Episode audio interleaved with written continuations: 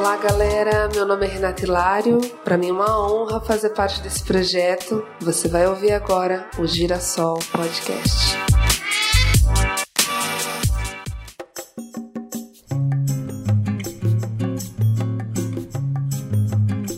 Fala, galera. Tudo bem? Quem fala aqui é o Pedro Ivo.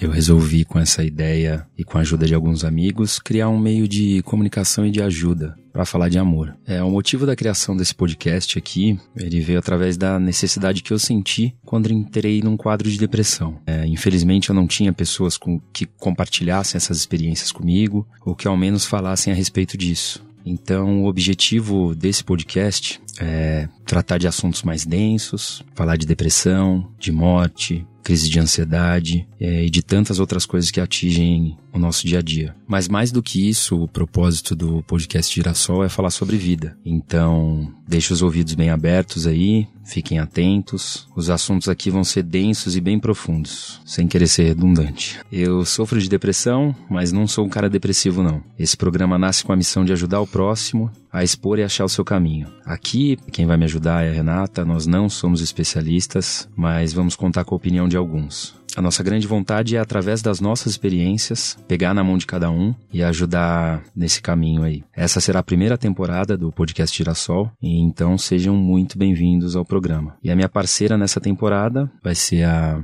Vou deixar ela se apresentar aqui, que vocês vão ver que voz maravilhosa ela tem. Olá, galera. Meu nome é Renata Hilário. Então, como o Pedro disse, é, eu vou participar com ele dessa temporada do Girassol Podcast. Para mim é uma honra, porque eu enxergo realmente propósito e muitos valores nesse projeto que serve, né? Ele tem o intuito de levar uma mensagem para muitas pessoas que vão se identificar com os convidados que vão passar por aqui, vão contribuir com as suas experiências de vida. E muitas vezes a gente não tem um apoio, um suporte em qualquer ciclo da nossa vida, né? E aí, quando a gente tem um contato com esse tipo de experiência, de depoimento, a gente começa a perceber que é possível sim superar. E é por isso que hoje, aqui, a gente trouxe uma convidada super especial. Vou passar a bola para ela e ela vai se apresentar e a gente vai seguir aqui com um tema bem profundo que vocês vão gostar bastante, tenho certeza, certo? com certeza, espero. Oi, galera. Meu nome é Ana Carolina, é Ana Carolina Schuckman. Que chique. Tenho 27 anos. Para mim é uma honra imensa participar desse projeto porque ele tá totalmente de acordo com o meu propósito, pelo que eu luto hoje todos os dias, pelo que eu dedico a minha vida, que é ajudar as pessoas a viverem a melhor versão das suas histórias através da minha história. Então, eu acho que eu tenho, acho não, eu tenho certeza, eu tenho um desafio todos os dias porque ser exemplo para as pessoas não é fácil. Então, você tem que ser exemplo para você mesmo, para depois você ser exemplo para alguém. Então, eu costumo muitas vezes nos momentos difíceis pensar o que que eu faria ou falaria para alguém num caso que eu tô vivendo, para eu poder levantar também. Então, para mim tá sendo uma honra ter sido a primeira convidada pelo Pedro, assim, Sim. realmente é uma gratidão enorme estar aqui hoje, de verdade. Muito obrigada. Ah, que isso, Carol. É um prazer nosso te receber aqui. Bom, dito isso, já feito as apresentações, as honras da casa, Carol, queria que você contasse mais um pouco da sua história, passasse um pouco desses pontos importantes em que você viveu. É, a gente quer saber como você conseguiu lidar com tudo isso, quais foram os processos, quando isso começou, enfim. Beleza. Fala um pouquinho Bom, mais aí. Eu vou começar algumas coisas com tópicos só para vocês terem uma ideia do total, mas em algumas coisas eu me aprofundo mais e daí a gente vai batendo um papo. Isso. Bom, mas desde eu sempre tive um problema muito forte com a minha mãe. A minha mãe sempre teve problemas psicológicos, né? Então, meio que a roda virou, eu era sempre muito mais a mãe, né? E precisava ter aquela responsabilidade de, de cuidar, de ver se tá bem, de puta, preciso realmente fazer com que ela esteja bem. E muito tempo da minha vida eu vivi com essa responsabilidade de fazê-la feliz. E isso para mim sempre foi uma coisa muito grande, porque você nunca pode se responsabilizar pela felicidade do outro, né? E isso fui aprender depois de grande. E aí nesse meio tempo, por conta, acho que muito do que eu vivi com o relacionamento dos meus pais, que na verdade nunca foi muito saudável, eu desenvolvi um transtorno alimentar com comecei com 16 anos, foi bem leve, com 19 anos ele foi muito forte, eu quase morri, emagreci 20 quilos. Você teve anorexia? Então, na verdade, o meu era chamado de TANI, que é transtorno alimentar não identificado, porque eu tanto passava dias sem comer, quanto eu tinha compulsões e vomitava. Então, eram os dois, e aí os médicos chamavam de, de Tani. Nessa época eu já tinha entrado na faculdade, eu já tinha começado um, um, namoro que marcou muito a minha vida. Foi um namoro de cinco anos, seis anos no total, que foi um, acho que um meu maior aprendizado não, mas um dos meus maiores aprendizados, onde eu realmente entendi que a gente precisa se amar, sabe? Que enquanto a gente não entender o nosso valor, a gente não perceber o que a gente merece, o que a gente realmente merece ser feliz e ser amado, uhum. a gente vai deixar que qualquer um faça aquilo que ele quiser com a gente. A gente acaba colocando a nossa vida nas mãos de outra pessoa, né? A responsabilidade da nossa felicidade. Exato, exato. Por isso que eu falo que esse relacionamento, na verdade, a culpa não foi só dele, né? Existe uma, uma culpa mútua aí, porque eu não sabia do poder que eu tinha. Eu não tinha ideia da mulher que eu era. Eu não tinha ideia do, do quanto eu não me amava. Porque eu vim de um transtorno alimentar, eu sempre tive um problema de amor próprio muito forte. Nunca achei que naquela época eu lembro que eu olhava para ele e eu falava: Meu Deus, como ele pode me amar? Meu Deus, obrigada por ele me amar. E eu abraçava ele assim de uma forma tão forte que eu falava e eu chorava. E eu falava, Deus, muito obrigada, sabe, por ter essa pessoa. A gente acaba colocando é, as pessoas em alguns pedestais, né? Isso não existe, né? Exato. E daí, quando eu olho para trás hoje, porque num momento como esse, por exemplo, eu lembro que ele olhava para mim e falava assim: Eu gosto quando você chora, porque você demonstra que você me ama. E aí aquilo Abusivo, mais, né? mais É. sustentava, né? Aquela, aquele sentimento, né? Até com, com, acho que a gente tinha três ou quatro meses de namoro, foi a primeira vez que aconteceu de fato algo que real- realmente eu, eu parei pra pensar, mas o que que era aquilo perto de perder ele? Que sempre foi o que me sustentou nesse relacionamento por tanto tempo. O que que é esse acontecimento que ele fez comigo ao perder ele? Perder ele, eu nunca vou arranjar outra pessoa. Uhum. Então foi, a gente tava num show. Nossa, eu juro, eu lembro desse dia assim como se tivesse acontecido ontem, sabe? Uhum. A gente tava num show de uma banda que eu gosto muito, do Soldier, que é uma banda de reggae. E eu tava pendurada na grade, literalmente pendurada na grade, curtindo o show lá. E de repente eu senti uma mão puxando o meu braço, tipo, sua vagabunda, o que que você tá fazendo? Eu comecei, olhei pra trás, tipo, E era ele? é. Aquela é, que não quer acreditar que é ele, né? Você Sim. viu que tem uma resistência. Exato.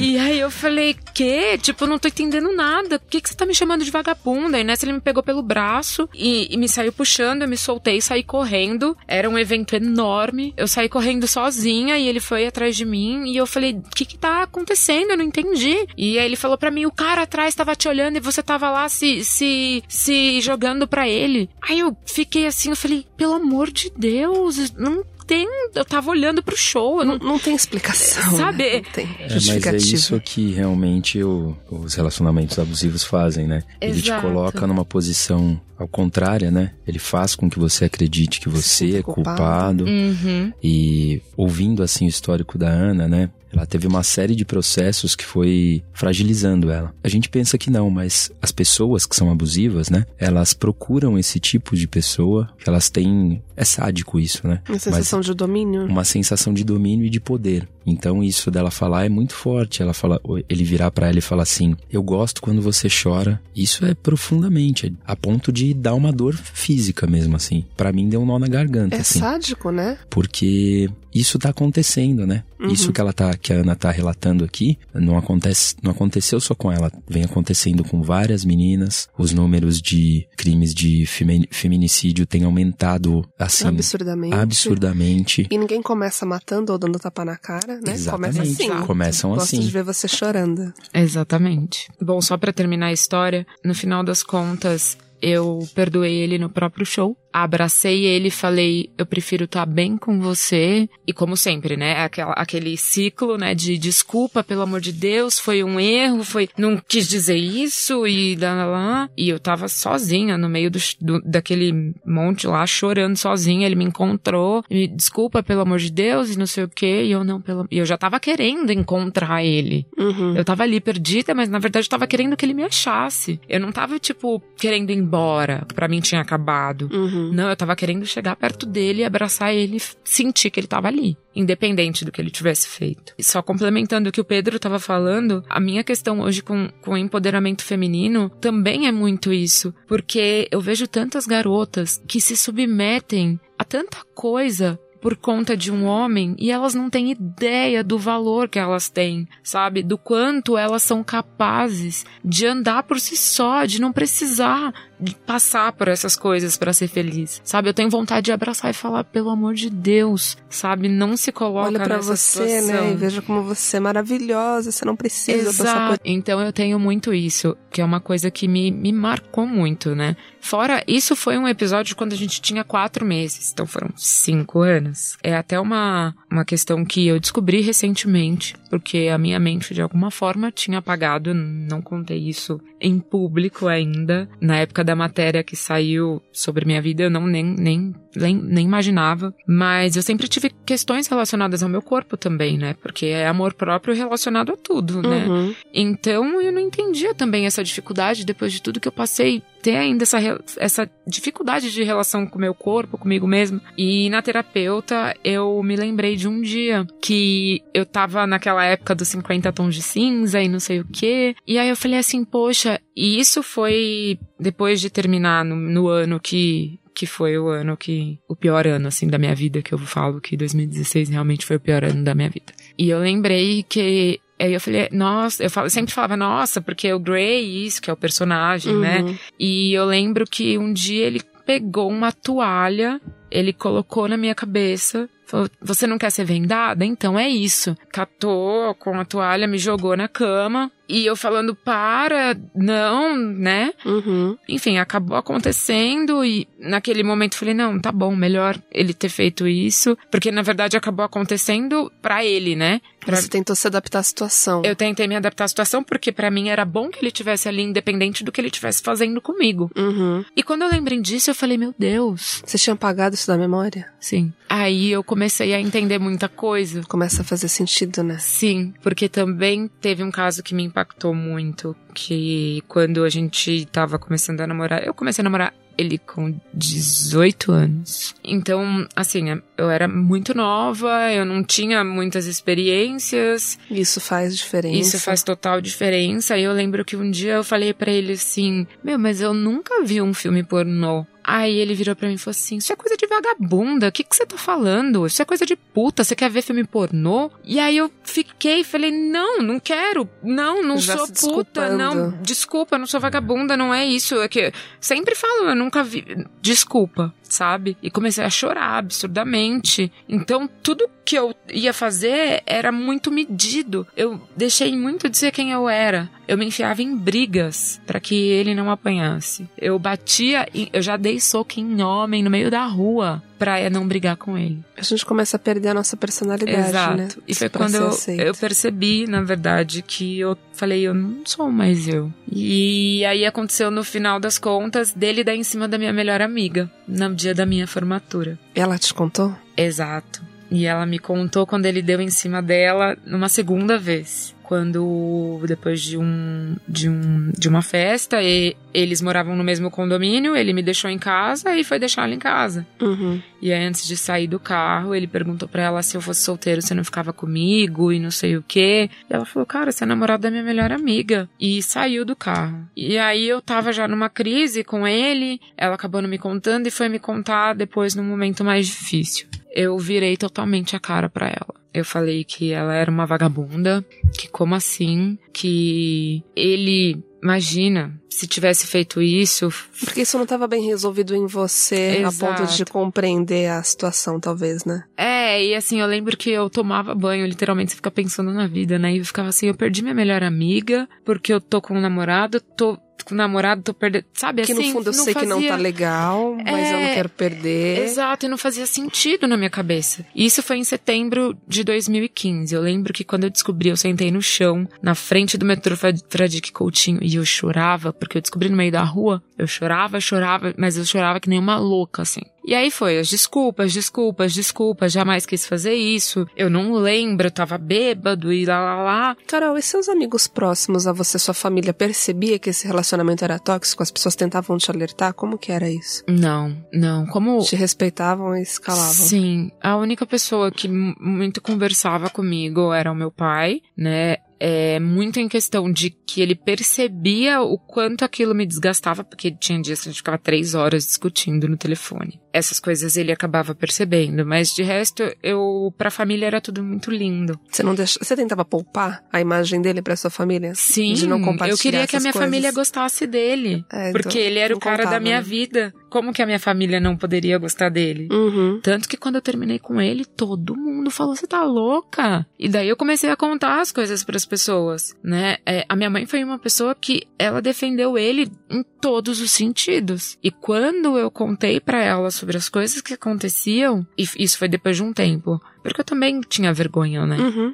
Aí Rola ela, ela começou a entender e falar. Tanto que mãe é mãe, né? Ela sabia quando eu falava que ia sair com as minhas amigas, por exemplo, ia sair com ele depois que eu tinha terminado. Uhum. E aí eu fiquei nessa de, putz, o que, que eu vou fazer? Não, não é mais. E ele jurou ser uma- um cara melhor, jurou que ia me fazer feliz, jurou que isso, tudo, todas as juras de amor pra eu voltar com ele, chorou e tudo. Eu acabei voltando e ele continuou sendo o mesmo de sempre, até pior, eu acho. Eu não sei se já era eu que tava me reconhecendo naquele momento, mas foi, tava pior. Então, chegou em dezembro, eu terminei com ele. E aí passei lá o ano de 2016, porque ele era minha segurança, né? Então, Uhum. eu tive um relacionamentozinho de três meses, não deu certo. Falei, putz, realmente, só ele que vai me aguentar. Uhum. E eu passei esse ciclo, né? Nesse meio tempo eu acabei. A minha avó ficou seis meses em coma, de julho a dezembro. E eu continuei correndo atrás dele. E ele dizendo que não tava pronto pra namorar, mas pra mim ele era o cara da minha vida, o único cara que ia gostar de mim do jeito que eu era, do meu jeito expansivo, do meu jeito de conversar com as pessoas. Ele era o único cara que poderia aceitar. Então ele era meu ponto de segurança. E você não recorria a amigos nessa época? Alguma ajuda? Você começou a repensar alguma coisa? Não, você ainda estava nesse processo de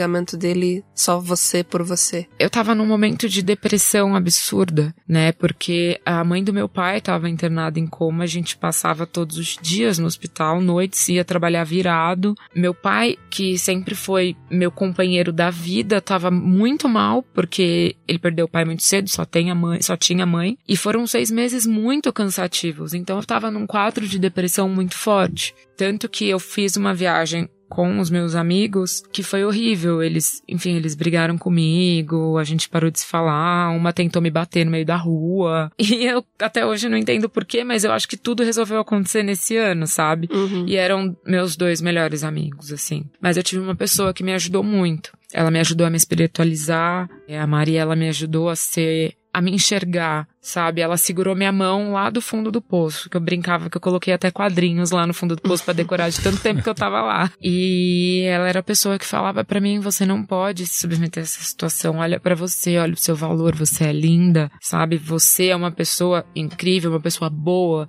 né? Independente, acho que linda é uma coisa muito de cada um né? Uhum. Porque cada um tem a sua beleza, mas de ser uma pessoa boa, de ser uma pessoa que me doa pelos outros, que quer ver o bem das pessoas, independente, até antes do meu próprio bem, Uhum. né? Então eu tive alguns, alguns amigos, não só ela, mas alguns outros também que me ajudaram muito nesse momento. Mas eu também tive outros que simplesmente Te achavam que era frescura, né? Quando eu, eu voltei de viagem, que já foi no final, a minha avó faleceu dia 13 de dezembro, isso foi final de 2016, foi quando eu tava começando a, a enlouquecer realmente. Eu achava, eu não tava aguentando mais, assim, eu tava num momento de. E a minha mãe já sabia do que tava acontecendo, ela sabia que eu tava correndo atrás dele, que ele não tava nem aí, tava vivendo a vida dele, mas tava cômodo, né? Uhum. E um dia eu falei pra minha amiga, cara, vamos sair comigo, pelo amor de Deus, que eu não tô conseguindo ficar em casa. E a minha mãe achou que eu ia sair com ele. E ela começou a discutir comigo na tentativa de me proteger,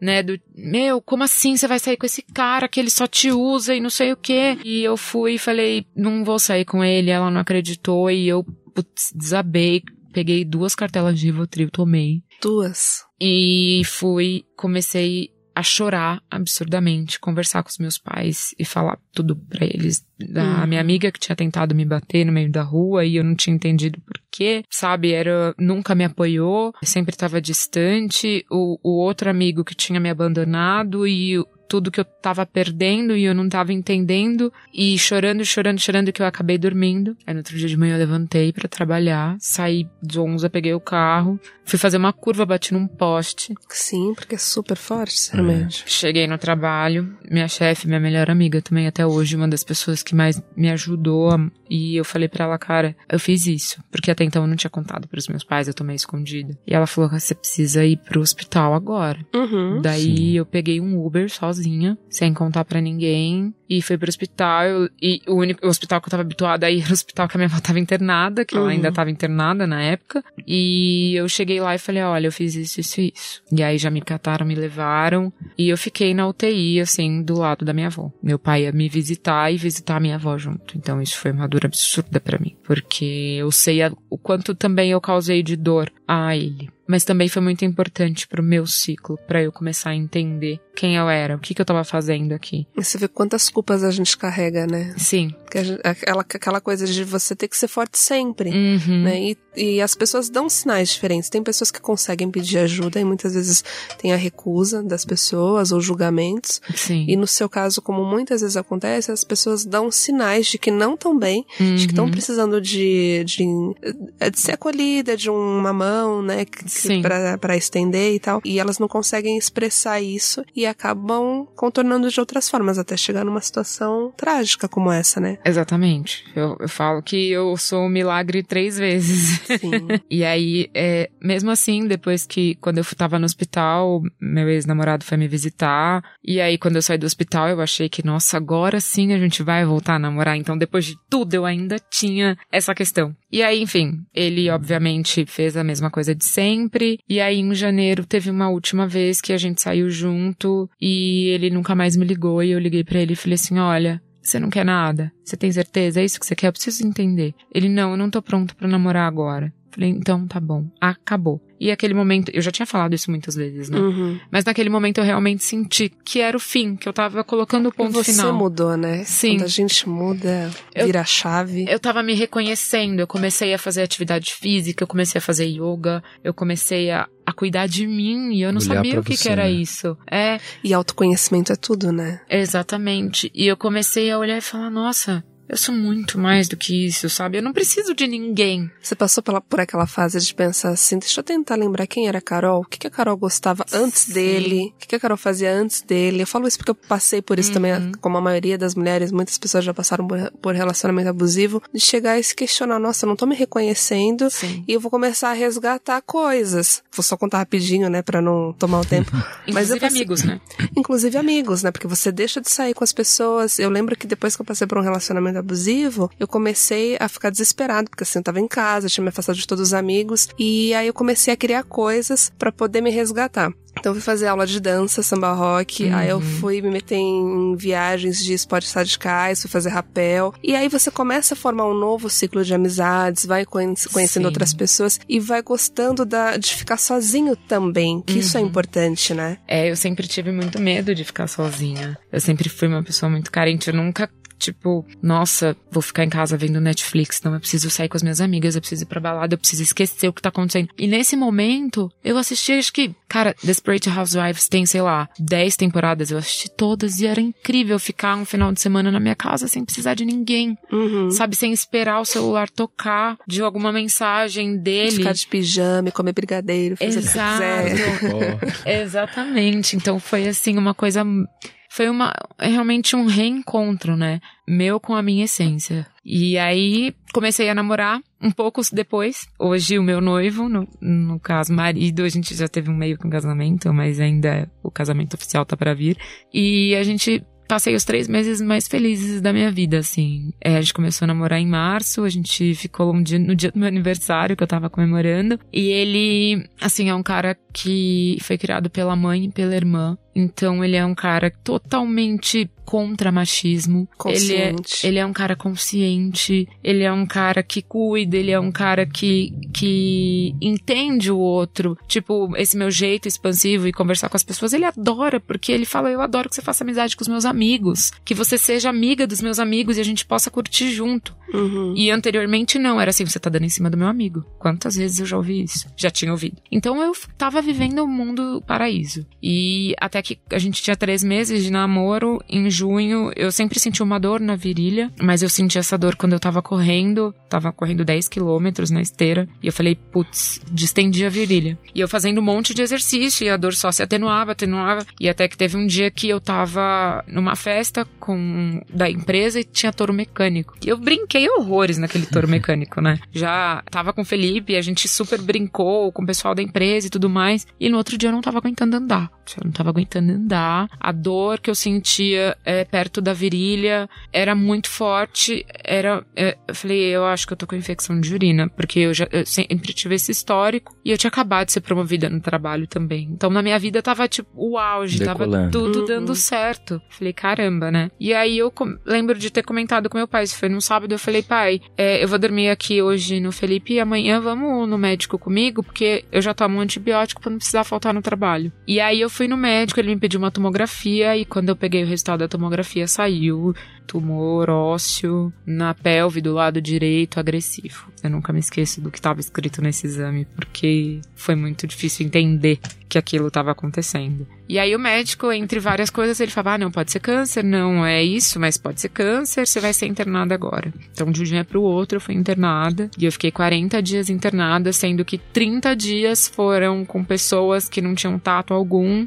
que não sabiam o que fazer com o meu caso, tomando muita morfina, porque eu sentia dores homéricas, assim. E eu tava muito mal, assim, e ninguém sabia o que fazer. acho que a grande virada, as coisas vêm pro bem, né? Por isso que hoje eu aprendi a olhar para as coisas com um olhar diferente. Ressignificar, né? Exato. Porque veio uma médica conversar comigo e ela falou. Eu falei para ela que eu sempre sonhei muito em ser mãe e que eu sabia que quem, fez, quem, fa, quem fazia quimioterapia, já que eu tava com suspeita de câncer, podia ficar sem estéreo, né? Uhum. E aí ela virou para mim e perguntou o que, que você tá falando para mim, pensando em ser mãe, sendo que você não sabe nem se você vai viver. Absurdo. Meu Deus. É, meus pais não estavam no quarto, eu tava sozinha e eu virei. E aí eu fiquei sem ação. Atendimento humanizado zero, né? né? Fiquei Empatia sem ação. Passou longe. E aí eu contei pra minha mãe, a minha mãe virou um dinossauro naquele hospital. Ela saiu gritando, batendo, escreveu uma carta de próprio punho para ela nunca mais entrar no meu quarto. E aí, um pouco depois disso,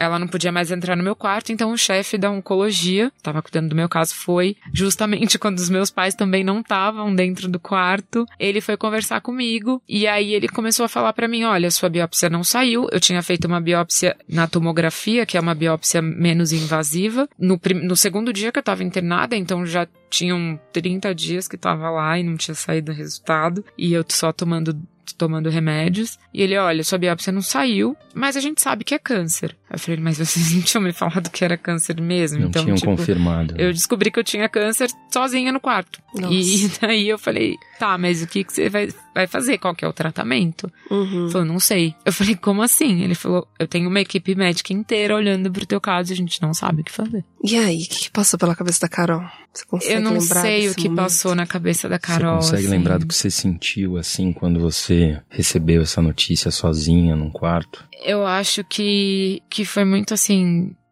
Foi muito dolorido, sabe? Foi uma sensação de justo agora, sabe? Porque eu já tinha passado por tanta coisa.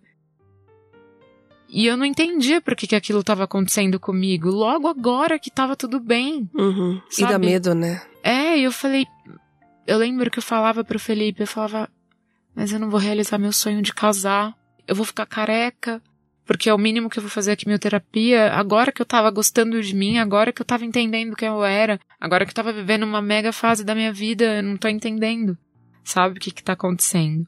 E por conta daquela primeira médica lá, o hospital é, foi buscar alguém para cuidar do meu caso que não seja, que não fosse aquela equipe de oncologia. Uhum. E aí veio minha salvação, que é o Dr. Pedro Pericles, que junto com a equipe dele, que ele chegou fazendo a revolução, já me levando para o centro cirúrgico e fez realmente uma biópsia que saiu em três dias. Uhum. E olha só como é a vida, porque a biópsia dele saiu falando que realmente eu tinha um osteosarcoma na pelve. E a biópsia que eles fizeram no meu segundo dia de internação do hospital saiu falando que meu tumor era benigno. Nossa. Então imagina se a doutora lá atrás não tivesse sido, não tivesse tido, se ela tivesse tido alguma empatia comigo, Uhum. não teria acontecido tudo isso. Então As coisas foram se desenhando as da coisas forma foram que tinham se... exatamente. Então, por isso que hoje eu só tenho gratidão a ela, né? É, foi um momento difícil, mas se não fosse isso, minha vida não, eu não estaria aqui hoje contando isso pra vocês, sabe? Uhum. Então ele veio, fez a biópsia, é, falou que meu câncer já era muito antigo, fazia mais ou menos uns sete anos que eu tinha aquele tumor. Nossa. Caramba. Porque o câncer, ele é silencioso na maioria das vezes, né? Exato. E o meu era ósseo, né? Então, quando o- ele é num, num órgão, ele acaba se espalhando, né? Foi a minha sorte. Uhum. É, e você acaba descobrindo, tendo algum sintoma. E eu sempre achei que era físico, né? Porque, ah, eu, é um Pelo excesso de ciático, é exercício. excesso de exercício. Daí ele falou pra mim, olha, encontrou uma pediatra pra cuidar de mim oncológica, porque meu câncer era pediátrico, então eu tinha, tipo, desde os 17 anos. Nossa. E aí foi quando tudo começou a, a acontecer. Eu saí do hospital com 40 dias, saí dia 4 de agosto, não sei se foi 40 dias. Enfim, saí no comecinho de agosto, dia 3 de agosto. E já tendo feito a primeira quimioterapia, Você passou por todo aquele processo que a gente é, tá acostumado a ver de quimioterapia, de perder cabelo, de Sim. sentir a repercussão no corpo, né? Sim, a minha quimioterapia, na verdade, ela era pediátrica. O meu câncer era muito forte. Então, a minha quimioterapia, ela era muito mais forte, né? Porque a criança, na verdade, ela tem uma regeneração celular muito maior, Uhum. muito mais rápida do que um adulto. E eu, no caso, já era um adulto com câncer de criança. Então, eu tive que fazer essa quimioterapia. Eu tinha, um, inicialmente, no começo do tratamento, tinha uma quimioterapia que era de três dias e tinha uma quimioterapia que era de um dia só, mas era muito tóxica, então eu tinha que ficar internada para poder retirar tudo aquilo do meu corpo. Uhum. Eu fiz a primeira quimioterapia, que foi a de três dias. Essa primeira, pra mim, não foi tão dolorida a fazer, né? Eu não senti tanto porque eu tava tomando muita morfina. Uhum. Então eu praticamente dormi e acordei e eu acordava enjoada e tudo mais. E aí eu fui pra casa, eu lembro que teve um churrasco porque tava a minha família tava comemorando que eu tinha saído do hospital, e isso foi muito importante pra mim porque a minha família estavam todos os dias no hospital. Sabe, a família do Felipe tava ali, amigos do colégio que eu não via há anos foram me visitar. Então esse tempo, assim, o meu quarto era a sensação do hospital. Todo mundo já sabia, tinha, às vezes tinha 20 pessoas lá dentro. A gente comemorou o aniversário do Felipe lá dentro. Então foi Nossa. assim, é, tinha muita gente. Assim, eu tive muita, muita gente me apoiando, sabe? Pessoas que eu nunca imaginei. E eu briguei com Deus lá atrás porque eu tinha perdido algumas pessoas, pessoas essas que hoje eu entendo que fizeram parte de um ciclo na minha vida, sou super grata, Uhum. mas que hoje eu tenho pessoas que na minha vida que que eu agradeço muito a Deus por elas existirem, sabe? É, a família do Felipe, com três meses de namoro, não saiu de perto do meu pai, da minha mãe, de mim, cuidava de mim, minha cunhada, o próprio Felipe, sabe? Eu falava muito pra ele, "Cara, você não tem obrigação de passar por isso. Uhum. Você é novo, sabe? Você tem uma vida inteira pela frente. Por que que você tá aqui? E ele falava, porque você vai vencer e você vai ver que a gente ainda vai superar tudo isso e vai ter uma vida muito feliz. E eu não acreditava, né? Porque naquele momento E por tudo que você passou, né? De Exato. ele vai ficar histórico, né? comigo, né? Exato. E aí, nesse meio tempo, quando eu comecei a namorar com o Felipe, eu voltei à amizade com a minha melhor amiga. Eu pedi perdão pra ela. E ela, pra mim, foi uma coisa, assim, muito. Ela ia me visitar todos os dias no hospital, assim. Todos os dias. Fazia massagem no meu pé e me ajudava a ir no banheiro, a fazer tudo, a tomar banho, sabe? E eu comecei a perceber que realmente Deus traz as pessoas nas horas certas e a gente tem que ver as coisas como grandes aprendizados, Uhum. sabe? E hoje a gente até tem uma tatuagem juntas que é compreender, que tem uma, um símbolo que é, é compreender e transcender, sabe? Que legal. Porque foi exatamente isso, né, que acontece. É, a gente, todo mundo erra na vida. Uhum. Né? Todo Sim. mundo tem suas, seus altos, seus baixos, seus erros, e é por isso que a gente tá aqui, porque a Uhum. gente precisa evoluir, né? Então, eu pedi perdão pra ela e foi muito importante ela estar do meu lado nesse momento, assim. Engraçado que foi um pouco antes de eu, de eu ser internada, mas ela ficou muito perto de mim, isso também foi muito importante pra mim, assim como outras grandes amigas ficaram muito perto de mim. E aí foi quando a médica falou pra mim que em 15 dias eu ia perder o cabelo, né? Ela falou: olha, geralmente de 13 a 15 dias o cabelo começa a cair. E aquilo ficava na minha cabeça, eu não dormia mais. Eu falava: meu Deus, meu cabelo vai cair, meu cabelo vai cair. O que, que eu vou foi fazer? muito vaidosa? Sempre. Sempre.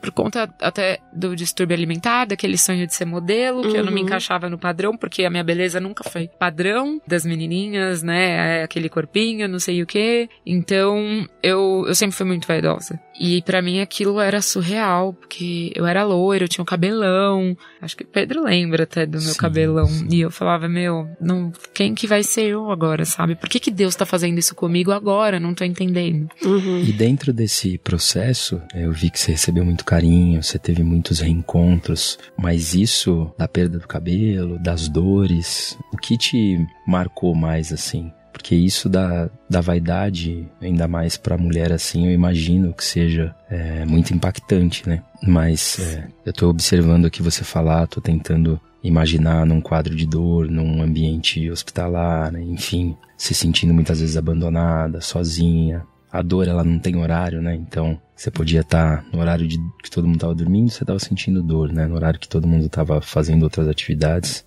Enfim, é, dentro disso, assim, quando você se sentiu, mesmo amparada por todos ali, com apoio, é, teve algum momento que você se sentiu desamparada ou com muito medo ou achando que não ia vencer? Desamparada não. E nem achando que eu não ia vencer. Eu sabia que eu ia vencer. Porque eu sempre, eu até comentei da relação com a minha mãe e quando eu, eu tive que contar pra ela que eu tava com câncer, né? Porque quando o médico contou, eu não tava lá. Ela- eles não estavam lá. E ela começou a chorar absurdamente. Eu nunca me esqueço que eu peguei na mão dela e falei assim: melhor que seja comigo do que com você. Porque eu sei que eu tenho força e eu vou ganhar. Só que o que acabou comigo, assim, porque até então eu tava muito forte, eu tava muito confiante. O médico, um dos da, da equipe do Dr. Pedro, ele comentou comigo, falou assim: olha, tá tudo bem, a gente vai fazer a cirurgia, porque faz parte, tem que tirar o tumor. E o máximo que vai acontecer é você perder alguns centímetros da perna, mas é o máximo que vai acontecer. Você não precisa se preocupar com isso agora. Faz a primeira parte do tratamento e tudo bem. Isso ficou na minha cabeça, porque tá, eu já ia perder o cabelo, mas eu ia passar por isso, cabelo ia crescer de novo, mas eu não tava entendendo. Eu falei, eu tenho a possibilidade de ficar manca. E eu lembro que eu conversava com, com o Felipe, com meu pai e a minha mãe, e ninguém sabia de fato, né? É,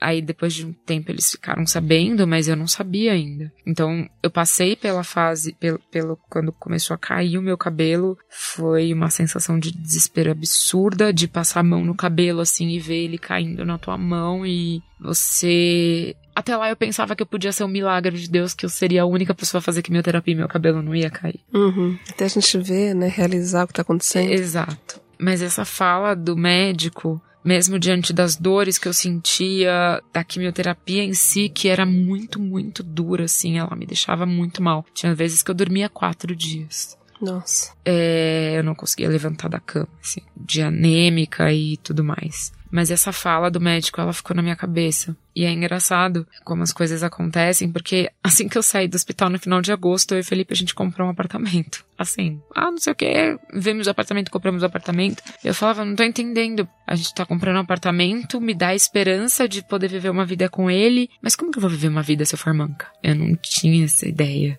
sabe? Você não aceitava. É, mas eu não tinha essa certeza ainda, Uhum. né? Eu ficava com isso na cabeça. Isso Uhum, ficava. com E eu- medo. muitas vezes eu não comentava com ninguém, mas eu ficava lá pensando, mas e se eu for manca? E e se, e se, e se aquilo tava me corroendo por dentro? Porque eu não aceitava que Deus estava fazendo aquilo naquele momento. Que, por que, que eu teria que passar por aquilo? Uhum.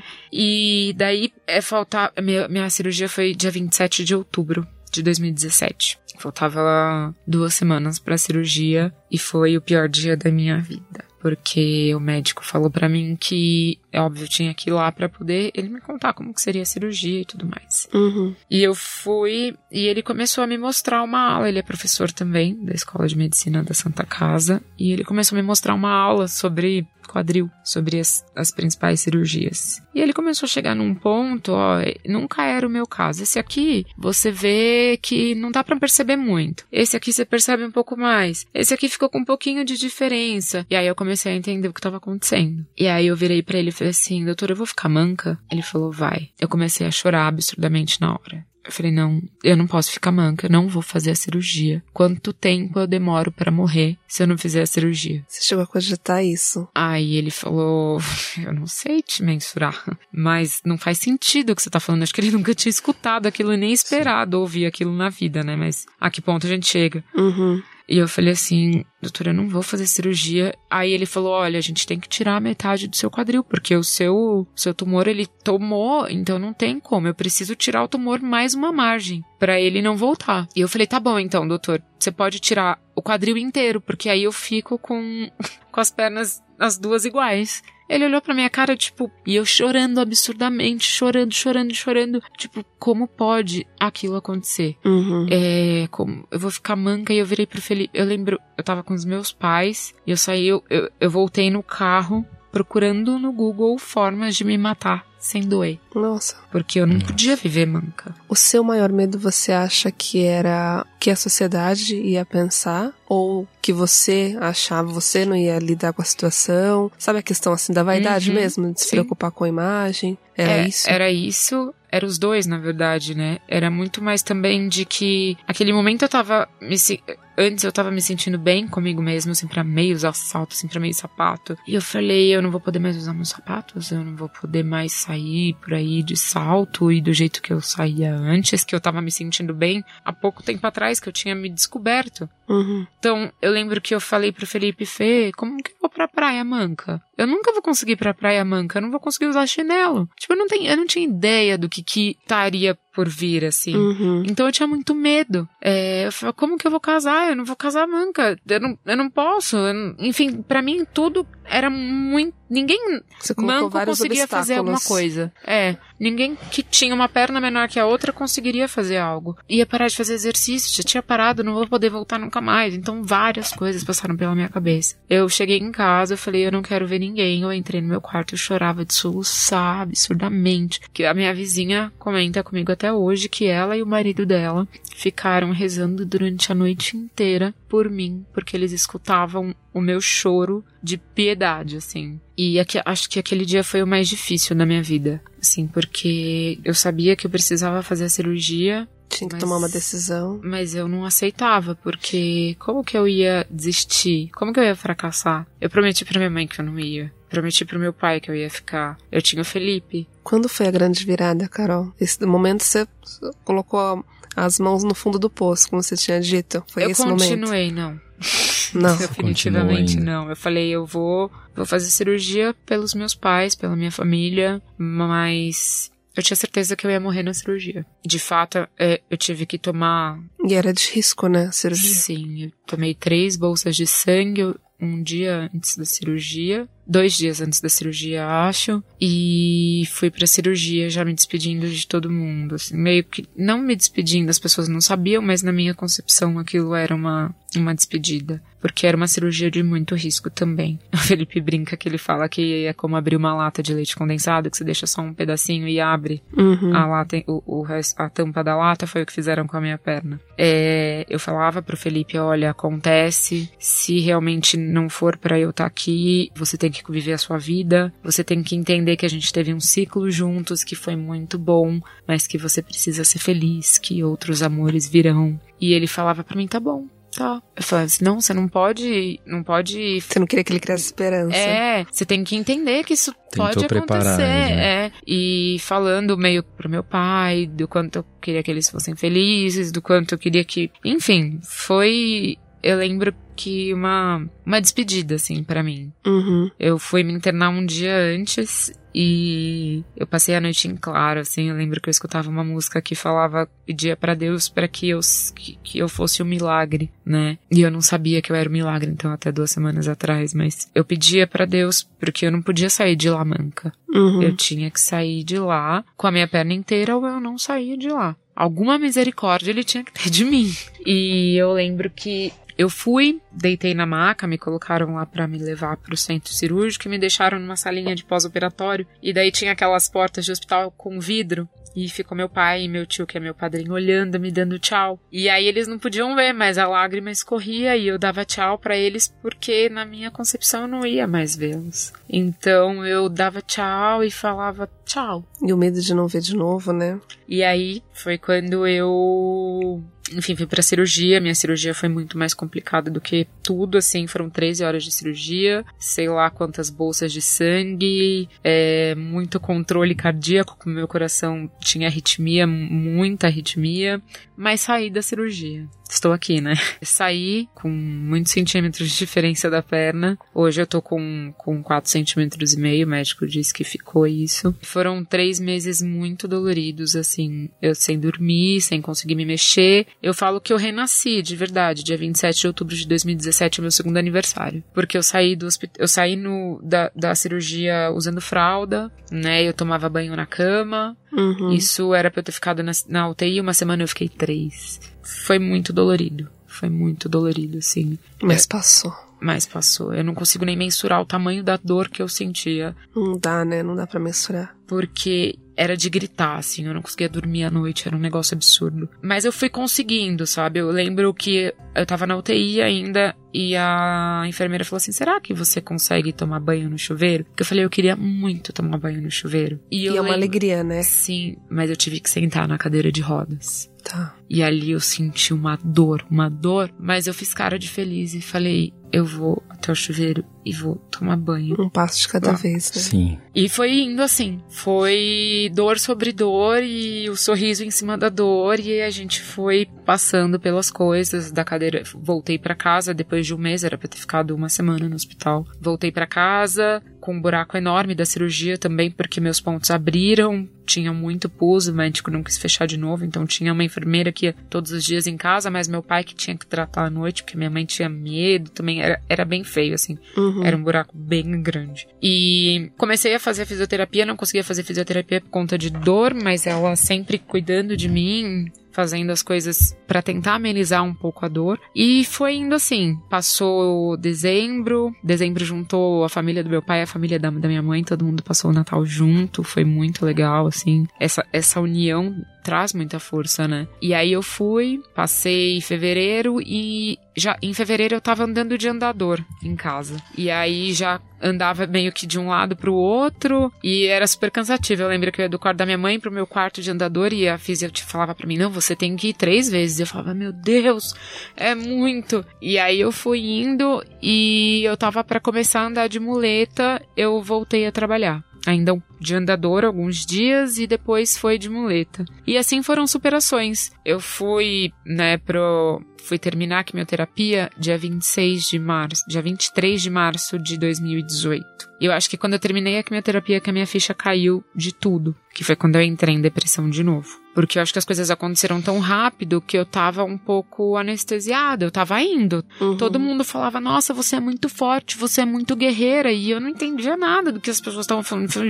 Porque, gente, eu só tô seguindo o fluxo. Uhum. Eu não uhum. tô fazendo nada demais. Estão falando pra eu fazer, eu tô fazendo. E sobrevivendo. E todo mundo falava, nossa, você tá outra pessoa, você é um mulherão. E eu não, tá, eu não entendia, porque você eu não conseguia não, enxergar. Você não enxergava isso, né? É, eu não conseguia enxergar essa pessoa. Quem era essa pessoa? Porque eu tinha perdido toda a identidade, tudo. Até se, se acostumando à nova Carol, né? O que estava acontecendo? É, não, na verdade nem é se acostumando. Eu acho que eu nem entendia quem ela era. Uhum. Sabe? Mas eu acho bacana que quando você resgata todo esse ponto, assim, você falou há pouco que você saiu de fralda, depois você teve o processo de ficar acamada, depois no andador. Lembra, é, você descreve inteiramente assim um renascimento mesmo. Sim. E dentro de todo esse processo de dor, esse processo de transformação, a depressão indo e voltando assim, quando você sentiu que foi um ponto de reviravolta, assim, de virada de chave mesmo, que você falou assim, bom, é,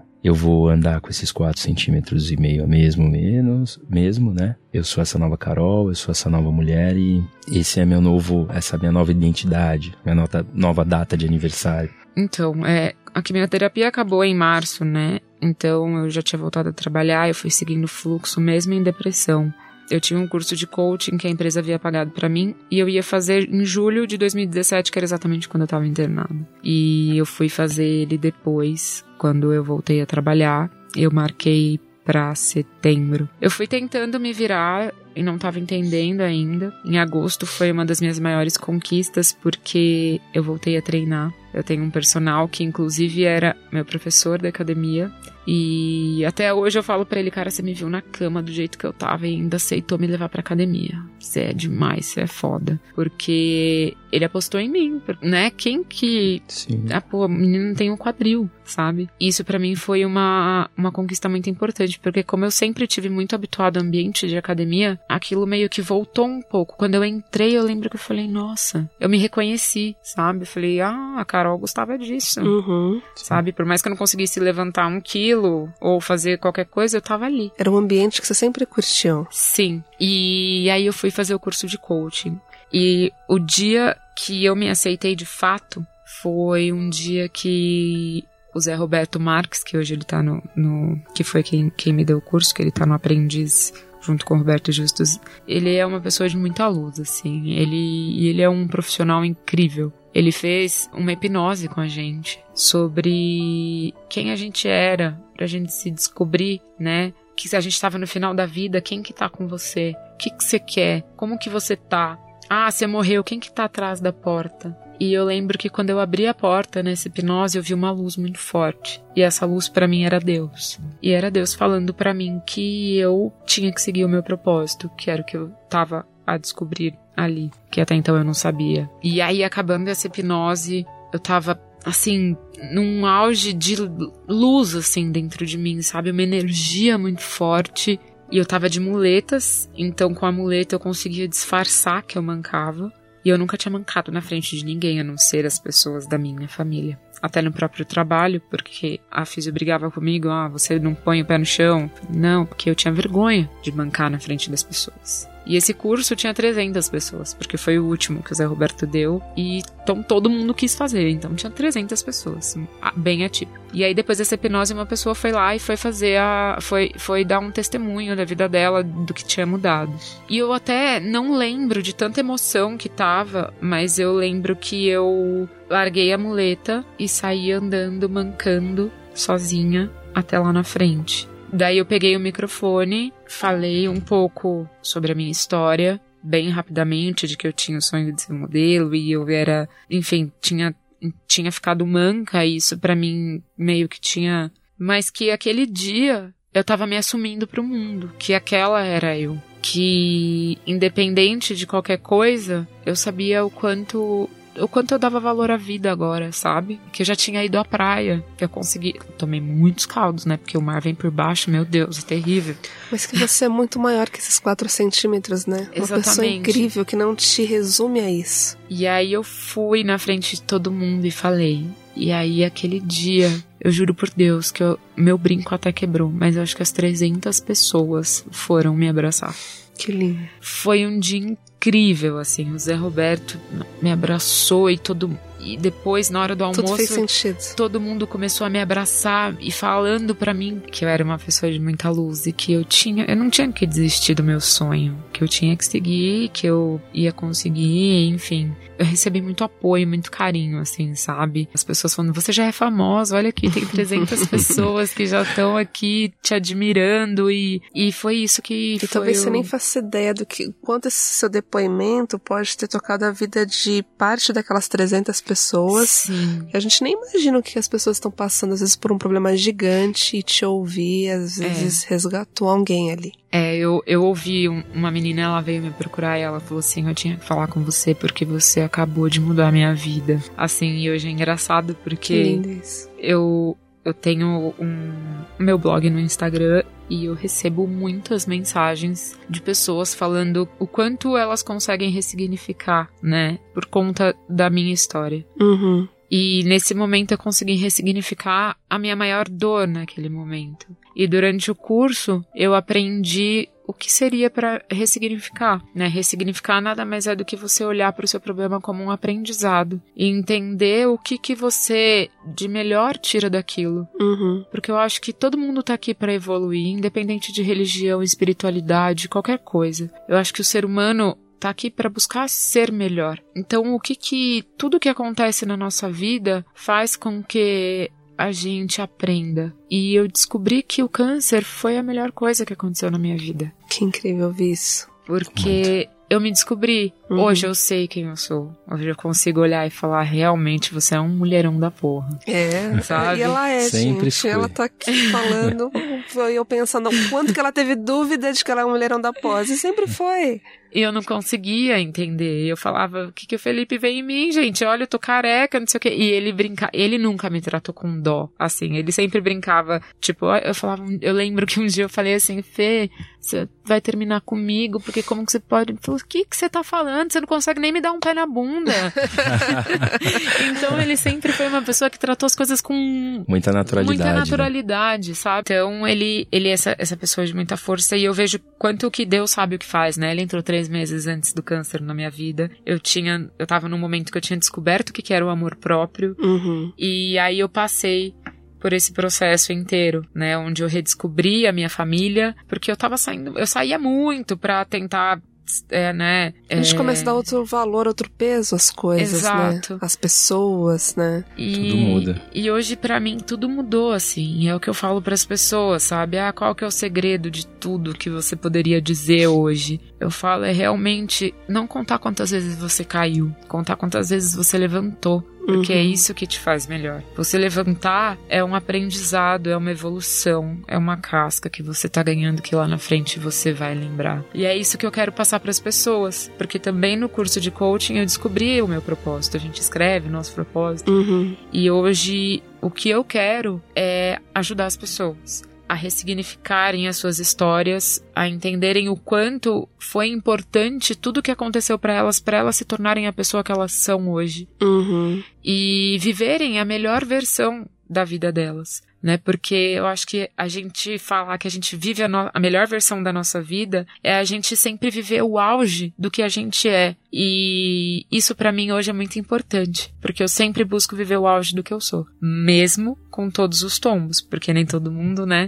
Somos seres humanos, tem dias que eu também acordo brigando com Deus, falando, Deus, ai, de novo, não quero ser mãe, que é muito chato, dá trabalho. E aí chora, e aí, putz, não quer ir pra academia, mas tem que ir. Então, assim, é não só uma história de superação, mas é uma superação diária, porque é uma recuperação que eu vou ter pro resto da minha vida. E não por isso eu deixo de ter outros problemas que eu tinha, né? Outros problemas como, por exemplo, sair do trabalho e hoje dedicar minha vida ao meu propósito. Então, é uma coisa que, por exemplo, ainda não, não, não, não tem uma, uma remuneração como CLT, como eu Uhum. tinha antes.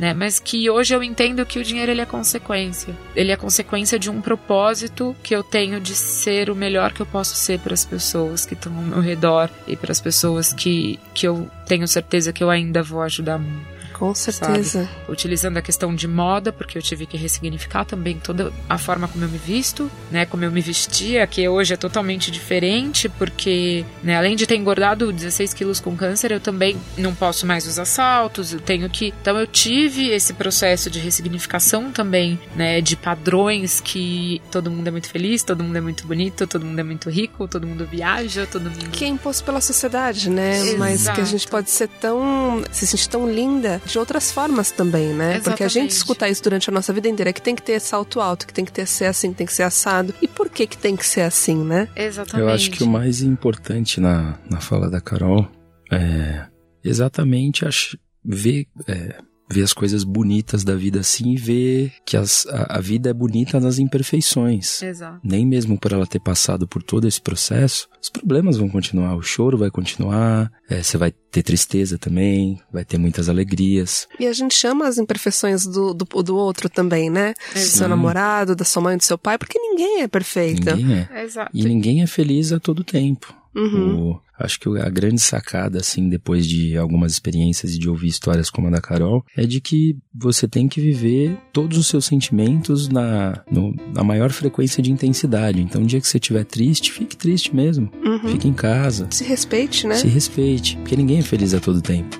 Uhum. O dia que você estiver feliz, aproveita, aproveite o momento de felicidade, né? Seja feliz plenamente, que a vida tem dessas coisas, né?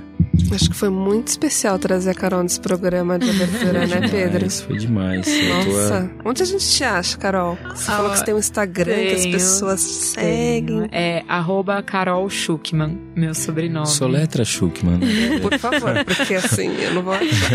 Vou falar como eu sempre falo no telefone, né? Porque é C de casa, H de hora, U de uva, C de casa, K de que bom. Espaço, M de Maria, A de amor, N de navio. Só que no Instagram tá tudo junto, gente. Arroba Aí a Carol gente vai Schuckman. colocar também, né, na, Sim, na sim. descrição, vocês vão ver o arroba da Carol.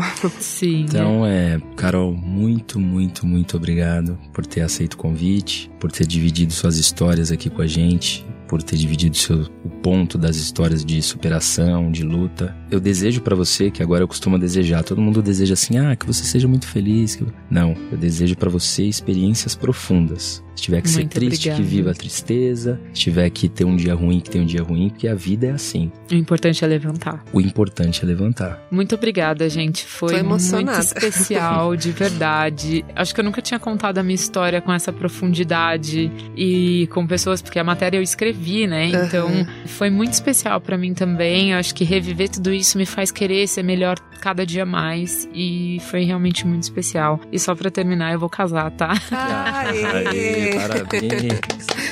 Tudo tem um propósito, tudo tem um motivo, uma razão, uma hora de acontecer. É. E pra gente foi uma honra. Tenho certeza que vai ajudar muita gente, né, Pedro? Com certeza. E é, logo, logo é, vai estar todo o material disponível em Spotify. SoundCloud, iTunes, as plataformas vocês vão descobrir em breve. A gente também vai divulgar nas redes sociais, certo? Certíssimo. Então, muito bem-vindo, muito obrigado. Espero que essa história com as experiências da Carol ajude muitas pessoas. É, teremos outros convidados com outras histórias, outros recomeços. E é isso, pessoal. Bem-vindo ao podcast Girassol. Até a próxima. Até. Um beijo. Um beijo, gratidão, muito obrigada.